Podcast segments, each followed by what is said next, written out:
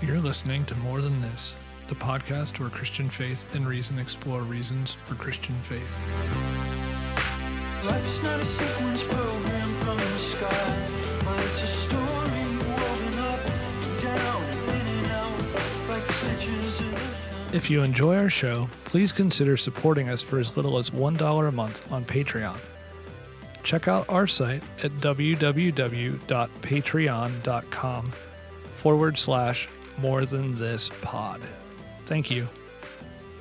Have you ever thought about why it is that we walk around in bodies? What are bodies for, and what do they tell us about the purpose of living?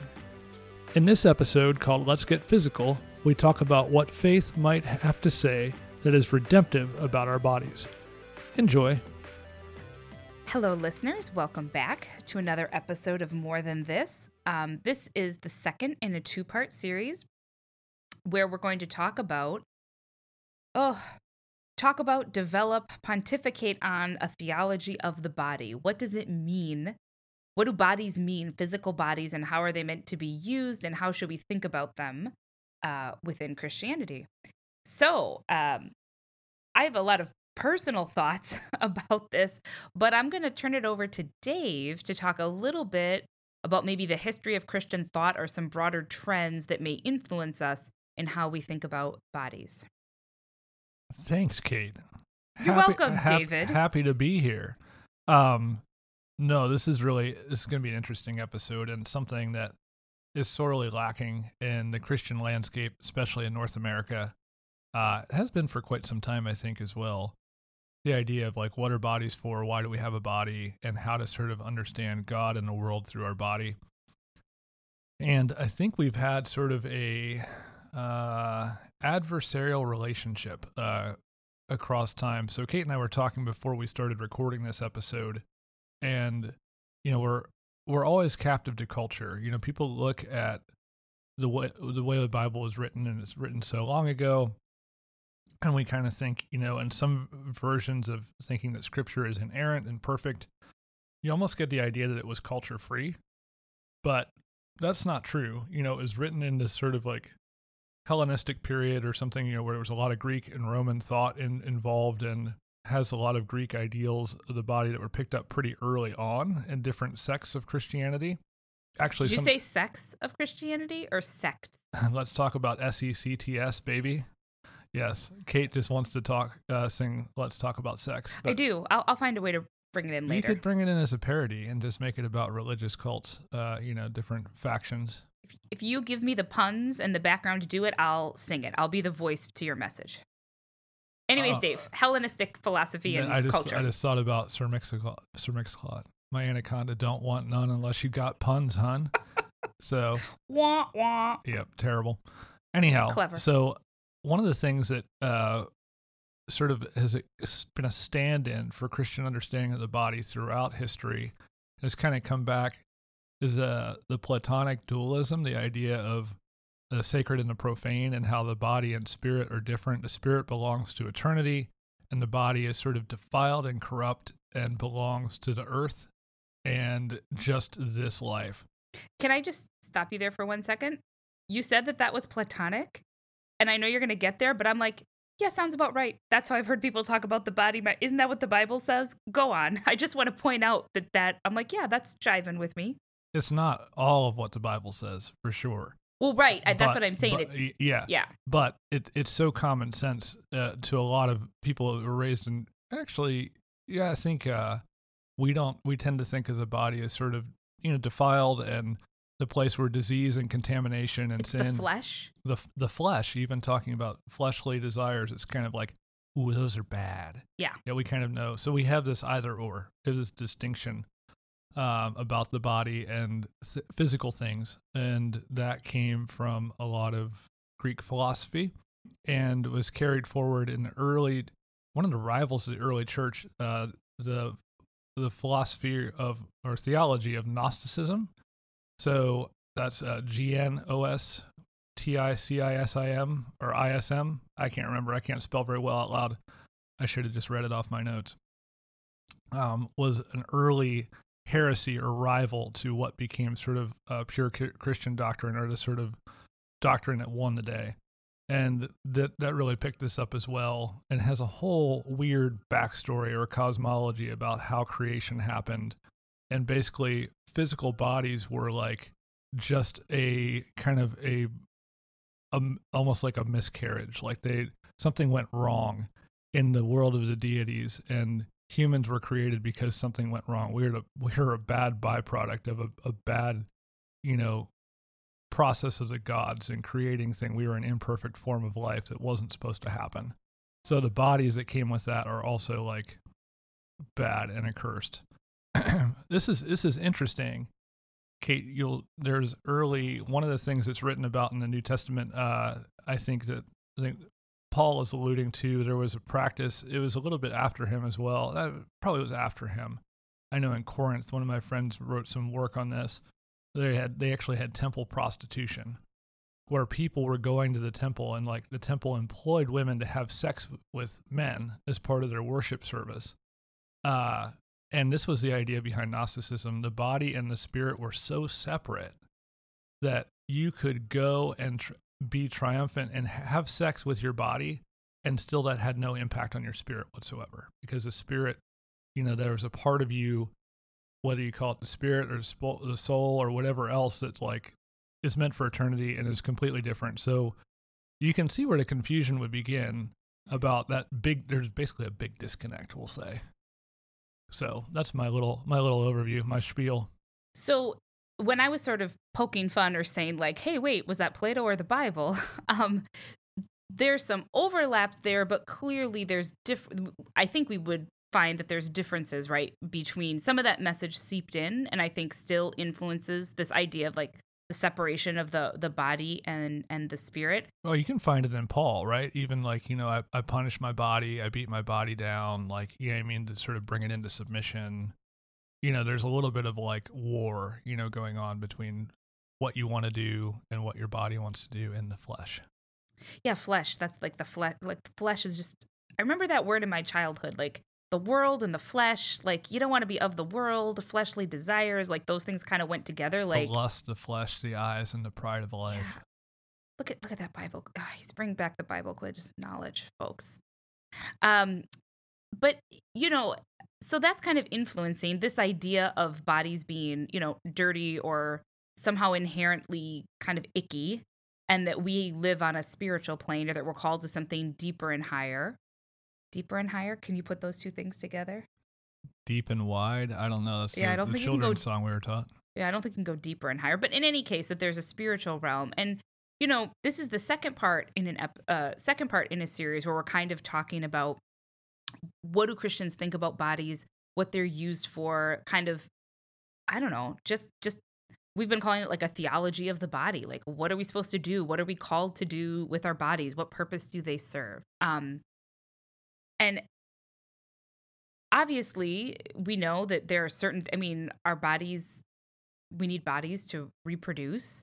We need bodies. I've heard, have you heard the language before of like, your body is like a case for your soul. Like you need this physical body, but then when you go to heaven, you're gonna like be free. Like, do you hear that language used sometimes? Like, we're gonna be free of this physical body because our, our bodies decompose, you know, they they break down as you get older. If you're sick, like there's some limitations because we're living in a fallen world our bodies probably as they are right now are not as god originally maybe intended them to be before sin entered the world. Does that seem like a fair so you you basically have the view that the body is the otterbox case on your phone hmm. that you like you feel you're like eh i can give it to my three year old and they can drop it or throw it in the bathtub or whatever. It's got a good case on it doesn't matter. You know like the the case is protecting it. The thing that's important is is, is inside and it's fine it's like we can kind of treat our bodies. You can take it to the extreme, right? And you can be like, doesn't matter. We can do whatever we want with our bodies, right? Because the important thing is our soul. So live live like hell and, and still go to heaven or whatever you hear and sort of yeah. You are like the king of the phrases, Dave. Live like hell and go to heaven. Is that did you just make that up or have you heard that before? I, I might I think I've heard it before, but uh might not, be an original Dave. I was gonna say you're you're not queen of the phrases because that's that's a funny way of saying uh, you're like you're a king of the phrases like i would have you know like the, the queen of the phrases would have a good pithy encapsulation of that that just was that made me laugh I'm king of the phrases, though. I like it. It's what I'm here for, Dave, to make you laugh. That's King, king of the phrases. king of the phrases and the puns. Um, and- Ju- juicy.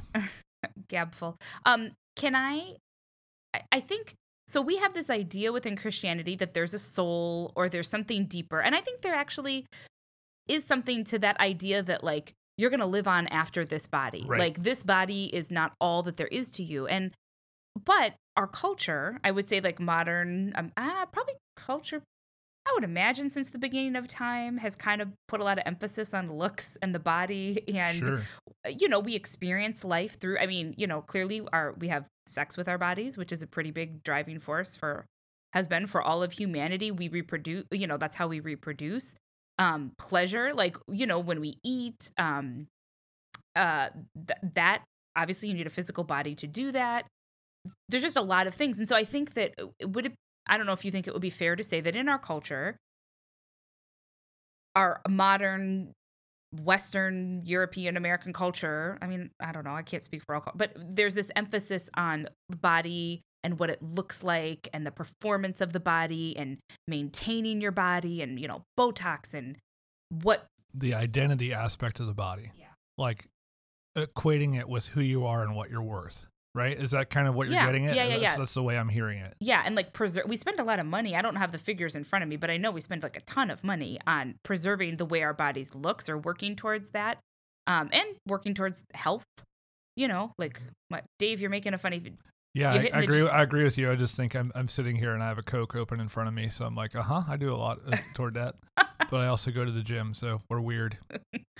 Well, so you know, again, I have okay.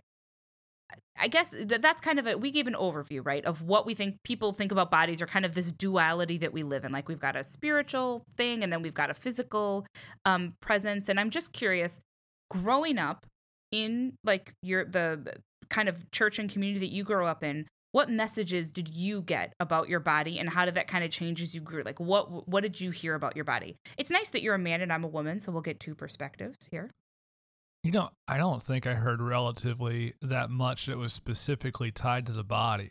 I mean, a lot of it was about sex, you know, and you heard about the value of work, but there wasn't even a good theology of work in the body because most work does require the body in some way or another, e- at least the brain, you know, so the brain is part of the body as well, obviously.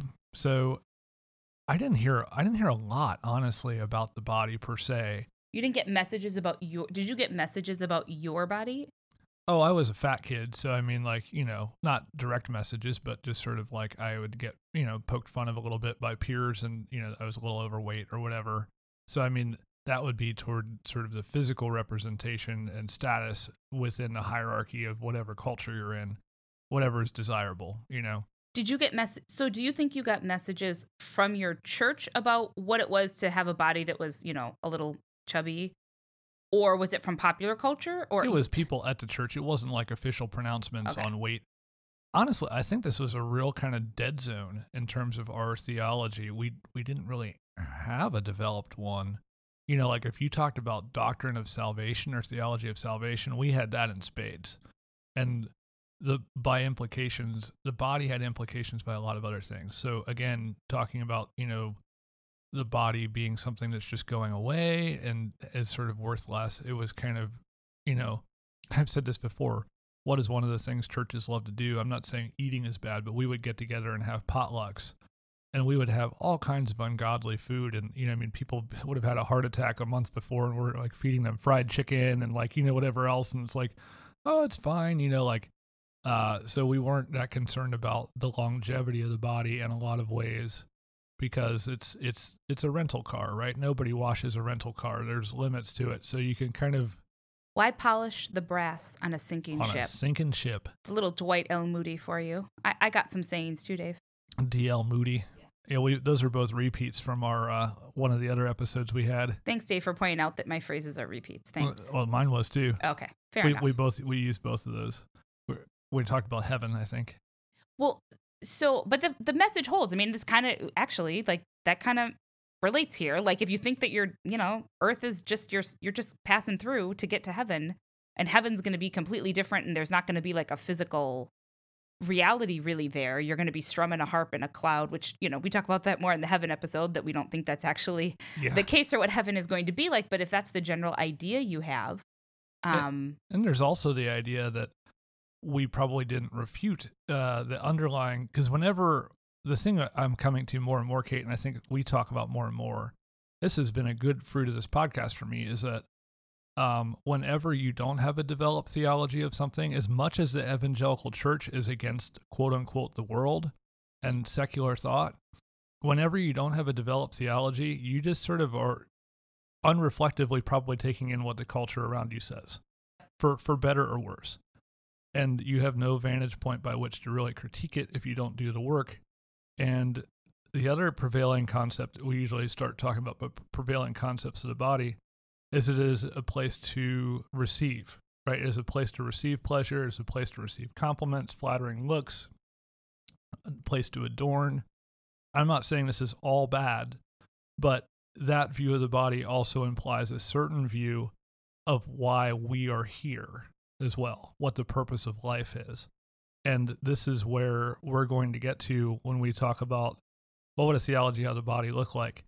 It has it has to be rooted in a positive notion of what we are made for, what life is for fundamentally.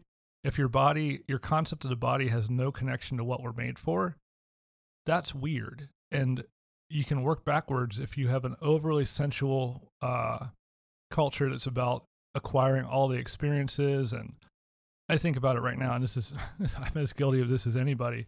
But you know, we have foodies, right? You know, like oh, we have HGTV and Food Channel or Food Network or whatever it is, and people are like, you know, it's all about experiences. It's not about material things, right? You're hearing this more and more, and it's all about piling up experiences. And I like experiences, but the purpose of life is always going to be captive to the next experience you haven't had yet. You know, it raises a standard for what your body is entitled to. When you have food and being a foodie, it makes the point of life and the point of happiness, you know, how good the food is, where it's prepared, how rare it is, like, you know, who made it, all of these kind of weird things. And if you have a dominant view of the body as something that is there to receive uh, pleasure, compliments, experiences, it certainly can, and there has to be a place for that.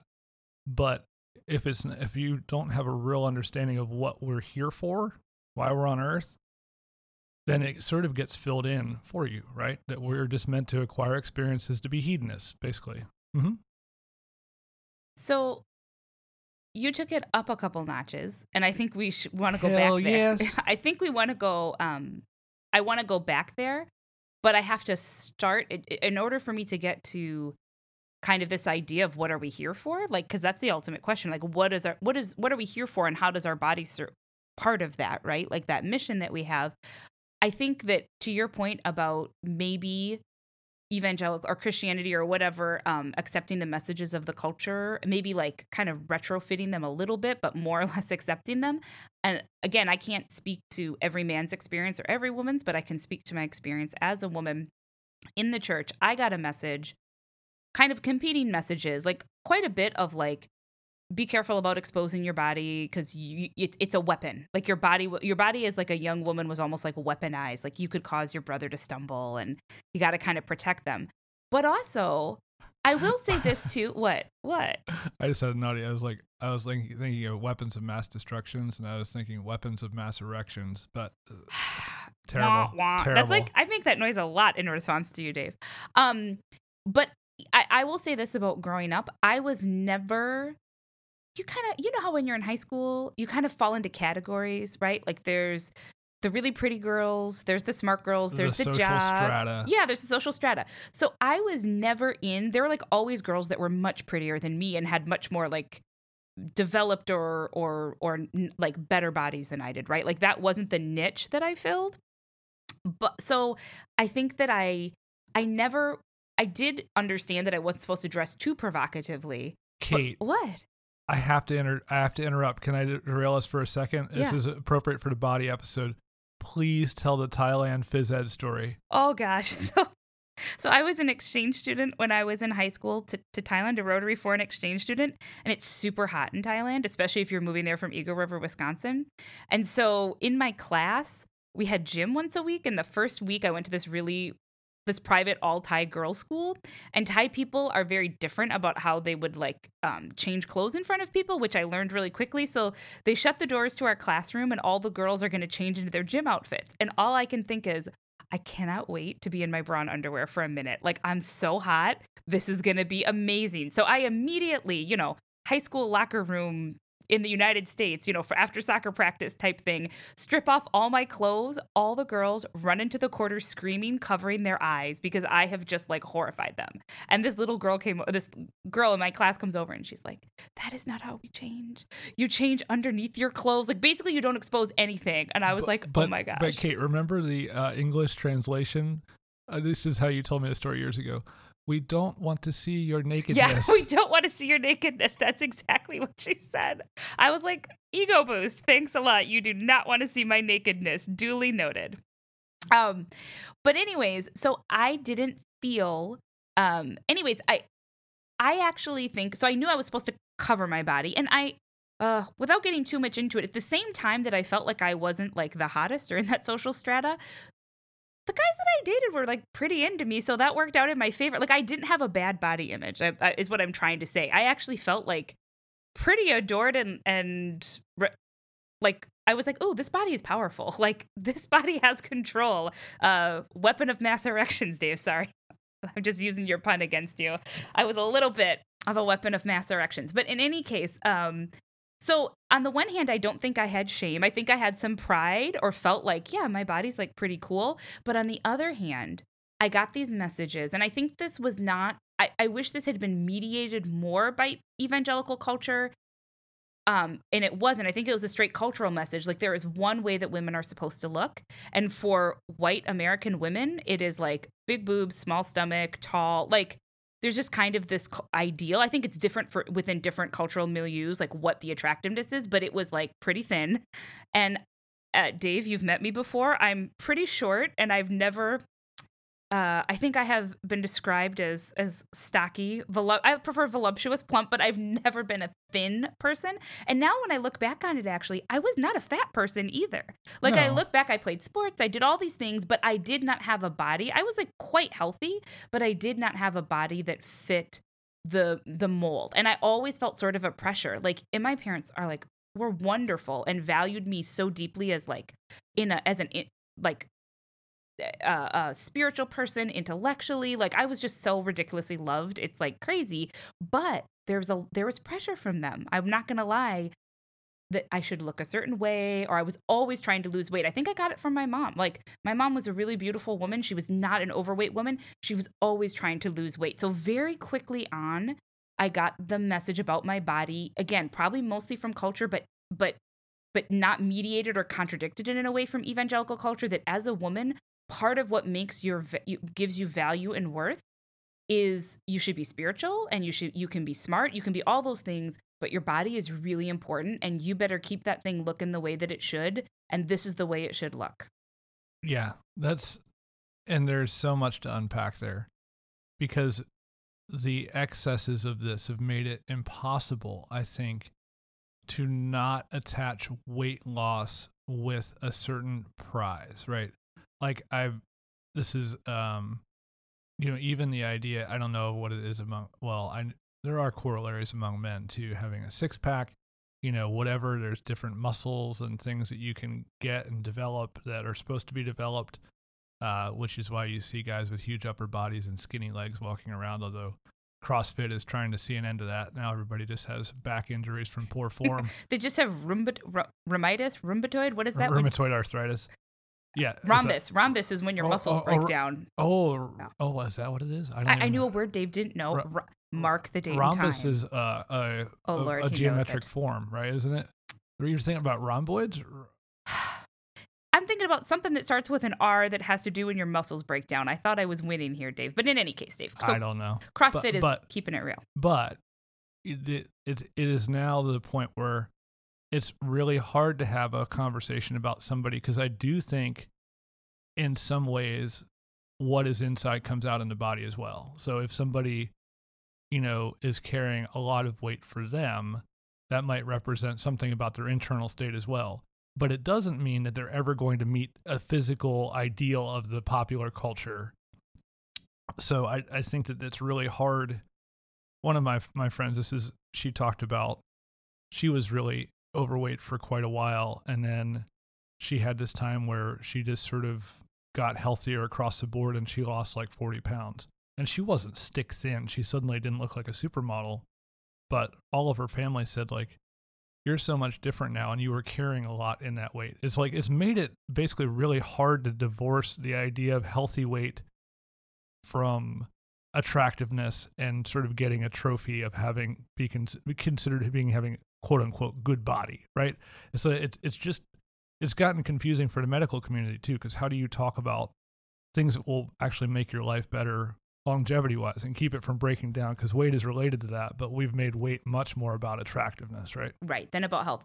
And i we've talked about this. I promise we're going to come back to like what I, I think you do have to deal with a little bit of what's going on in the culture though to recognize yeah. how that's influencing what you think bodies are for because Oh, you yes. could give a glib answer to that but there's probably a deeper one if you if you're willing to go deeper. And i dave you and i have talked before about like the body positivity movement.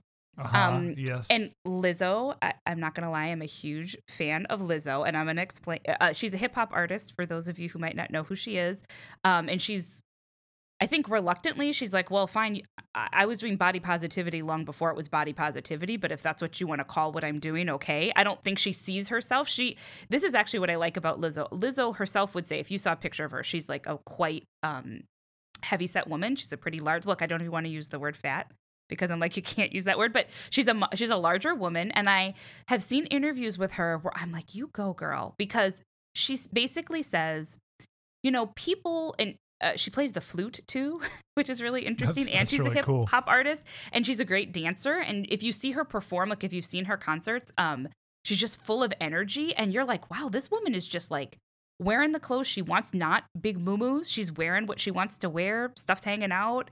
Um, she's got makeup like she's just you can tell that she really cares about what she looks like and she's putting it out there and she's really vivacious and like full of life anyways when I've seen her, I do an interview on the Daily Show with Trevor Noah, where she he was like, "Oh yeah, you're like the face of the body body positivity movement," and she's like, "Look, Trevor, I don't understand." She's like, "I think what really bugs people about me is that I'm out here clearly having a really good time and loving my life and living my life to the fullest and enjoying it. I'm not like hiding in a corner until I lose us until I look a certain way to kind of put myself out there. She's like, I am just li-. she's like, I think that's what bugs people about me too. They either love it or hate it. They're like, who does she think she is? To actually enjoy life looking like she does. And she's like, sorry, I do. Like I I, I don't know. And I I going on the Lizzo theme, I was talking to a um a close friend of mine who's a believer and who I actually think who's a Christian who I actually think has like really great like expansive view of what's attractive in women. Like I don't think he I think he's just like a really genuine, like wonderful guy. He's like, Oh man, I saw Lizzo. She did not look good. I felt really bad for her. Like that she should not have been wearing that outfit she was wearing. And I was like, what's funny about that is I think Leo is uh, Lizzo is like, I don't give a shit what you think. I'm not out here for the male gaze. Like that's not what I'm here for. And like uh, I think that we're so conditioned oftentimes as women to think about. I'm getting on my soapbox here, Dave. I'm gonna start talking about the patriarchy in a minute. I'm kidding. I'm not. I mean, I guess by default I sort of am when I said male gaze, but basically Lizzo is saying my body is for other things than just how it looks to men. That's not the standard that I'm right. Like that's not how I'm judging myself. Yeah, and there's there's a lot here as well, and I don't want to go too far down this road because we need to get to what the body is actually for. Right, but right. we're we're kind of getting there, and yeah, I mean, I I think that the body body positive movement is pretty limited in its utility, uh, like in terms of especially sort of like putting women who are plus sized or you know not they're sort of non-normative in terms of like what's usually on the cover of a magazine in skimpy clothes and whatever like i don't know if that really pushes things forward in terms of our understanding of the body but at the same point it's i mean yeah i mean not everybody's going to be a size whatever fill in the blank you know and it's like okay and there are more important things that the body is for other than being attractive to any section of the population, male, female, or otherwise. And we all know that that's going to fade, right? I mean, Christy Brinkley is like one in 45 million who actually looks, you know, sort of normatively attractive in her 50s or 60s or whatever she is. She could be 80 and still look like she's 35. I don't know. Right. But most of us, you know, it's it's that whole weird view of that like I can't remember what, what wave of feminism it was where it was like pornography and stripping are really really powerful for women, right? Because you're holding men in sway, but it's like you're only hold them in sway as long as somebody wants to pay to look at you, and then you lose it. So you don't really own that forever. You rent it. And I think Dave, what again to bring it back to what the theology of the body is for. I guess what I'm saying is there's been like swings and I'm I'm trying to sort of place how we're thinking Yeah. about this in swings in culture. So there's been a really I think the general arc of human history I'm going to guess that body positivity is pretty new. Mm. I'm not sure. But like there's been a gen there's been different standards of what bodies should look like for men and women, right? I, I think in general there's often like a broader spectrum of what's acceptable for men, but there is we this- know what's it Right. This is, and the cultural thing. I I think that the corrective has not handled well. Is the message is you need to love your body as something an individual separated aspect from yourself, and that's 'Cause they're joined, That's just yeah. that's just weird. It's Yeah. like why do I have to love my body to love me? I have to like. They, that's the other message. Like you have to love yourself, and I don't know if that's the right adjective. You have to not hate yourself, but I'm wondering Well, I like think shame is what they're trying to get at too. Yes. because I think again with the but so- putting it taking it off that spectrum is what i'm saying like Yeah. why why does there have to be pride or shame about the body is that the spectrum it's supposed to live on what you're what you're supposed to feel about the body again that implies something about what the body is for agreed, and I think that again thinking about the the the pendulum analogy, we don't want to swing so far as to say like your body's only important for for looking a certain way, or to Yeah. say on the other side of the pendulum, which might be again. I still love me some Lizzo, and I think she's got great points. But I think that we don't want the pendulum to swing too far the other way, where we're like, it doesn't matter at all. Like you I- don't even have to, don't even work on this thing. i once met a girl who wanted to date me and put like no effort into her appearance whatsoever like almost as a like social commentary And she was like you and she would be mad and talk to me about the fact that guys didn't like her you know and she was like you know you should be people should be in love with me for my mind like as divorced from my body. Like i should be able to wear whatever i want just to sort of ad- ad- adhere to social conventions and not get arrested right? Like we have to wear clothes. That's the law.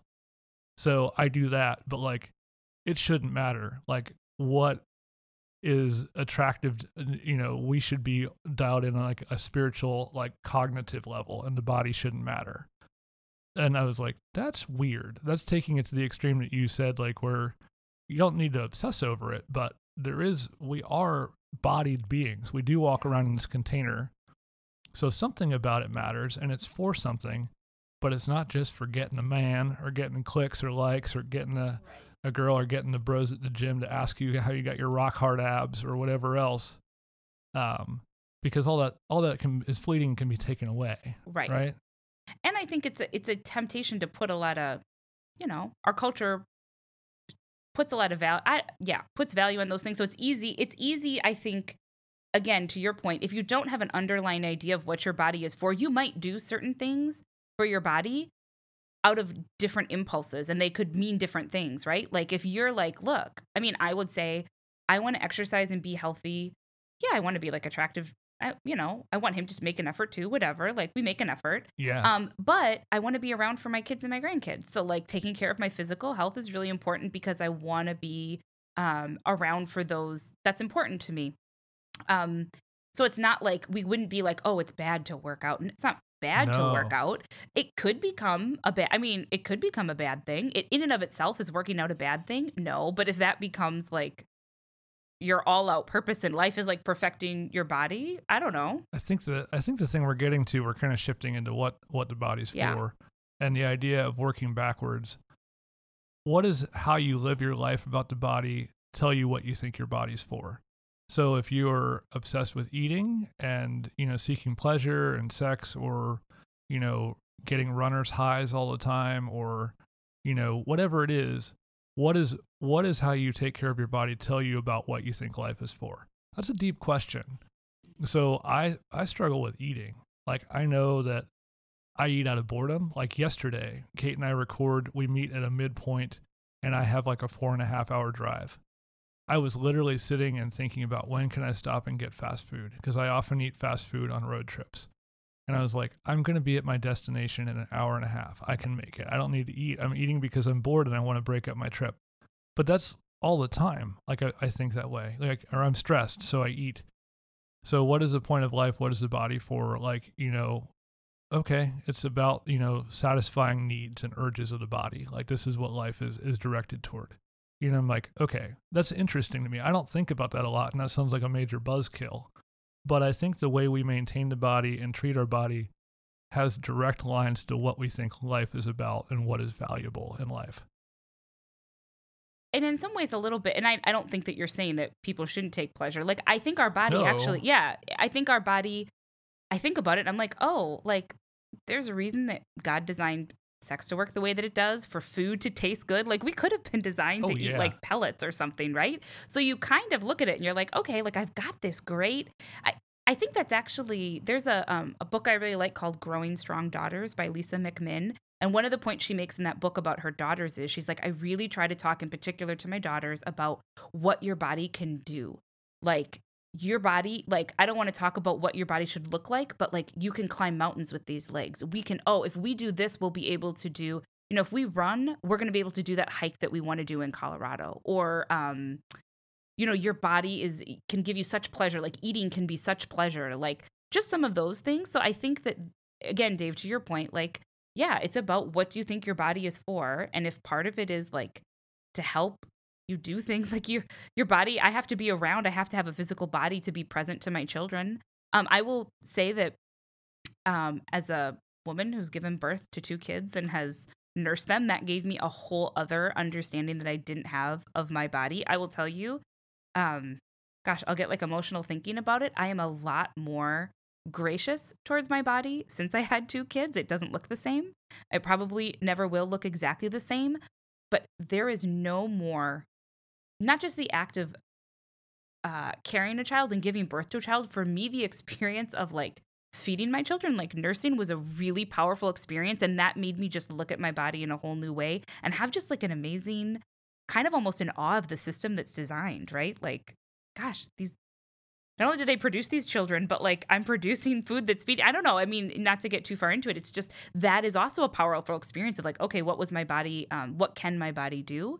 Um, and that helps you, I think, to take yourself out of the not to stop caring about what your body looks like because again if like our bodies are designed for pleasure and we were designed to be attracted there's different um, ranges. People there's no one you know you're going to be attracted to different women than someone you could find things attractive in a woman that someone else might not find attractive. Like there's like a range there but there we are designed uh you know to be attracted um to other bodies. That's part of how we're designed so that has to be part of it Yeah, this is yeah, this is interesting. I think that uh it has to be part of it.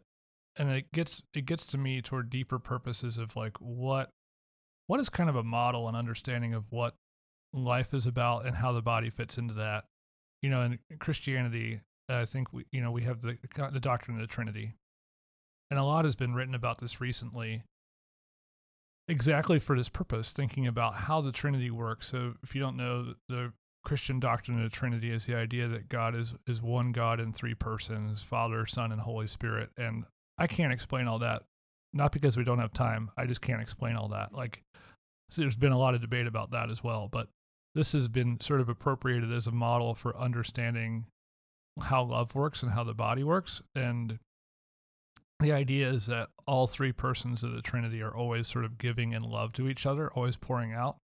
So the idea is that you're giving first, but you receive also, you know, uh, so you need both.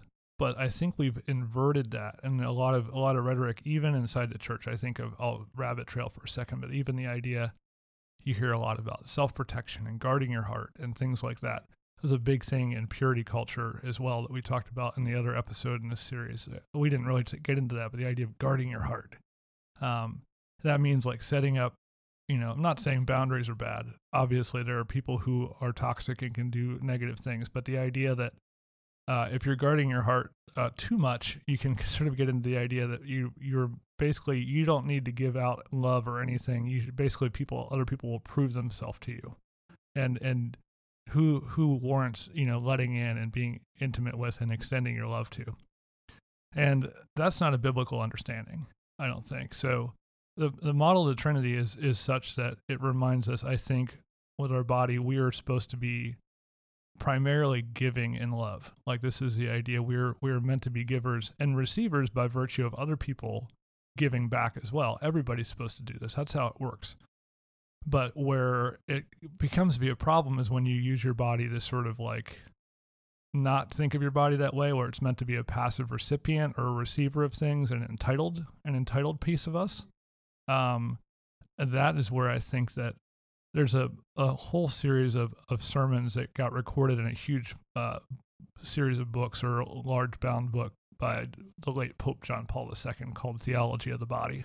And this has been pretty formative in my thinking. Um, and that sets your body on a different footing um, also. Because also in, embedded in the model of the Trinity then is the idea of solitude. So we know that we have a crisis of loneliness in our culture.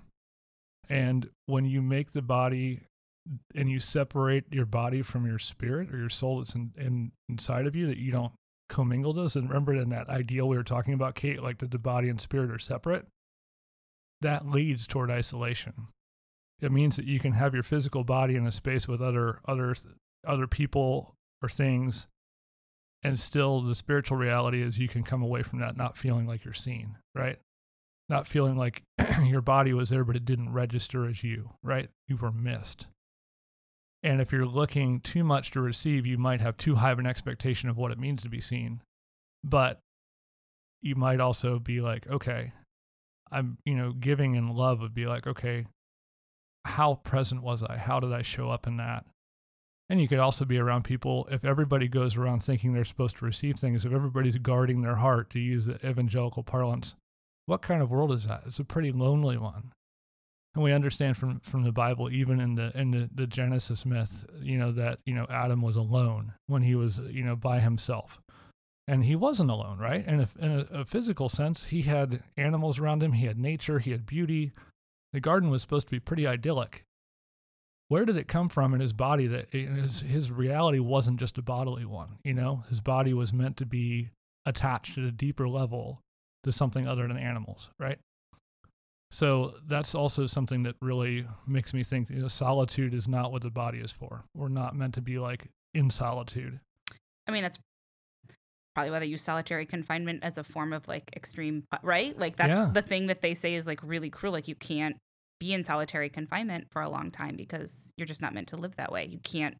Humans Right. are not meant to survive in that Yeah. situation. Yep. And and the and we can get the prognosis and diagnosis wrong or whatever. We can well, you know, we typically would say we you need to love yourself more or, you know, and it's not bad. I think it just gets to the point where it's like mostly where we feel most fulfilled is the donating of love. It can be the most tiring as well, but most people feel isolated because they don't feel like they belong anywhere.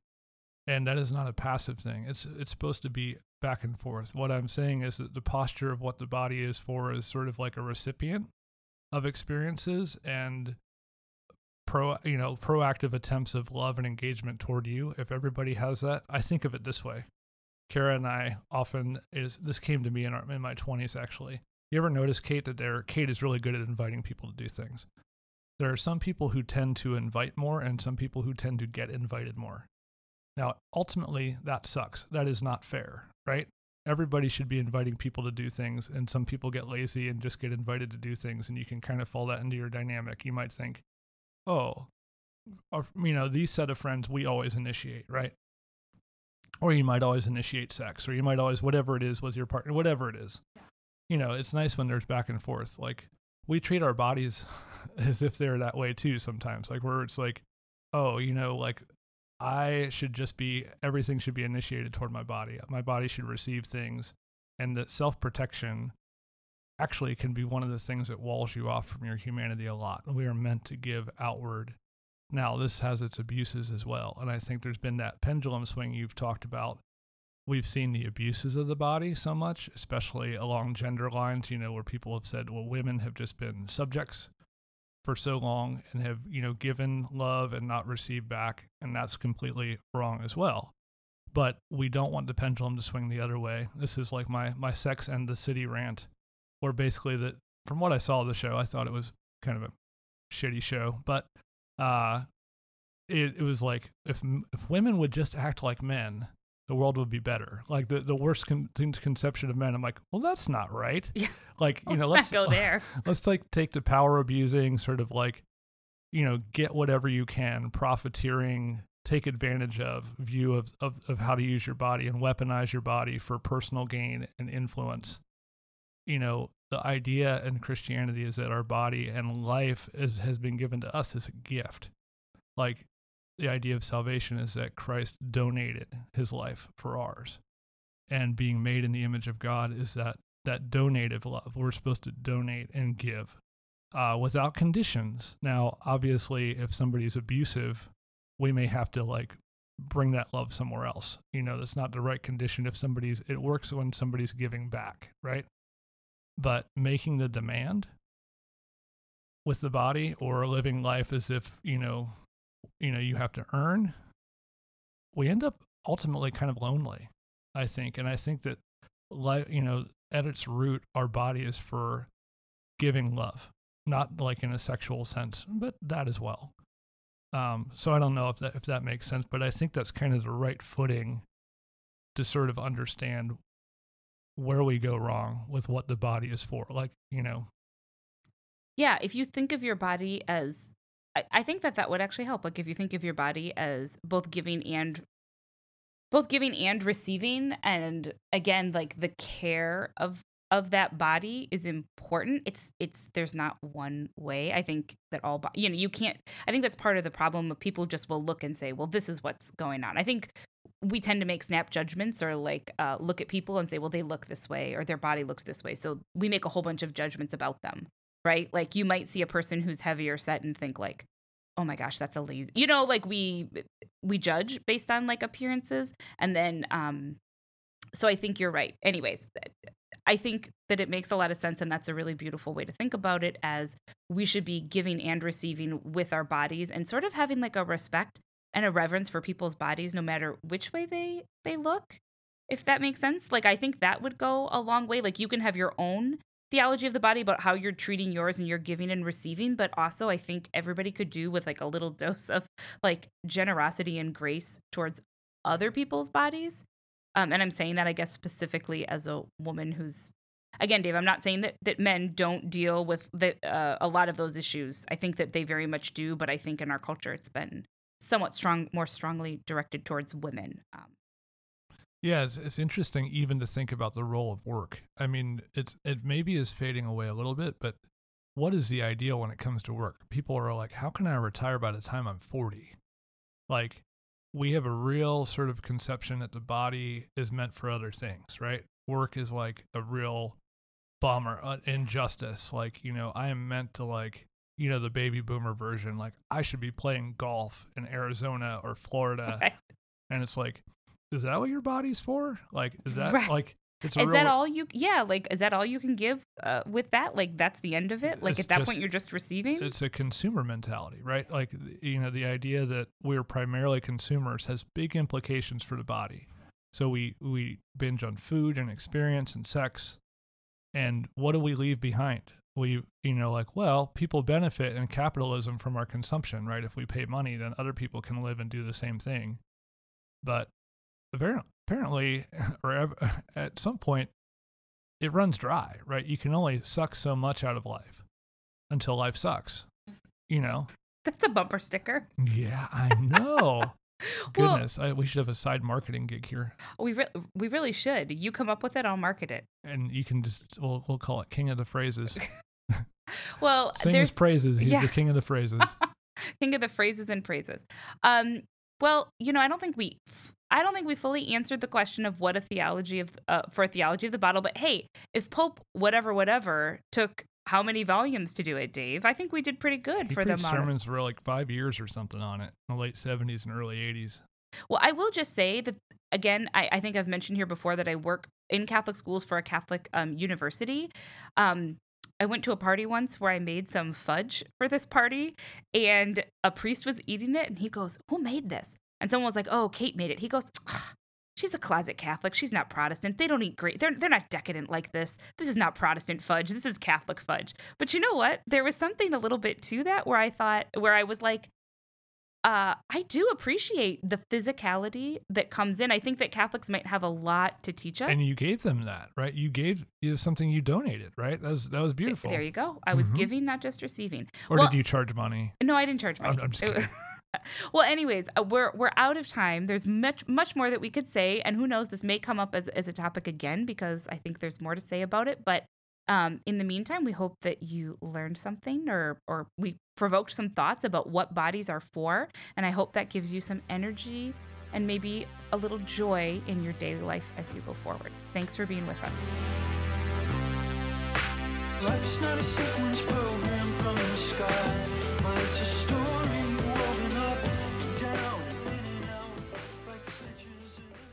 If you have questions, you can email us at podcast at morethanthis.site. You can also leave comments on the show entry at facebook.com forward slash more than this pod.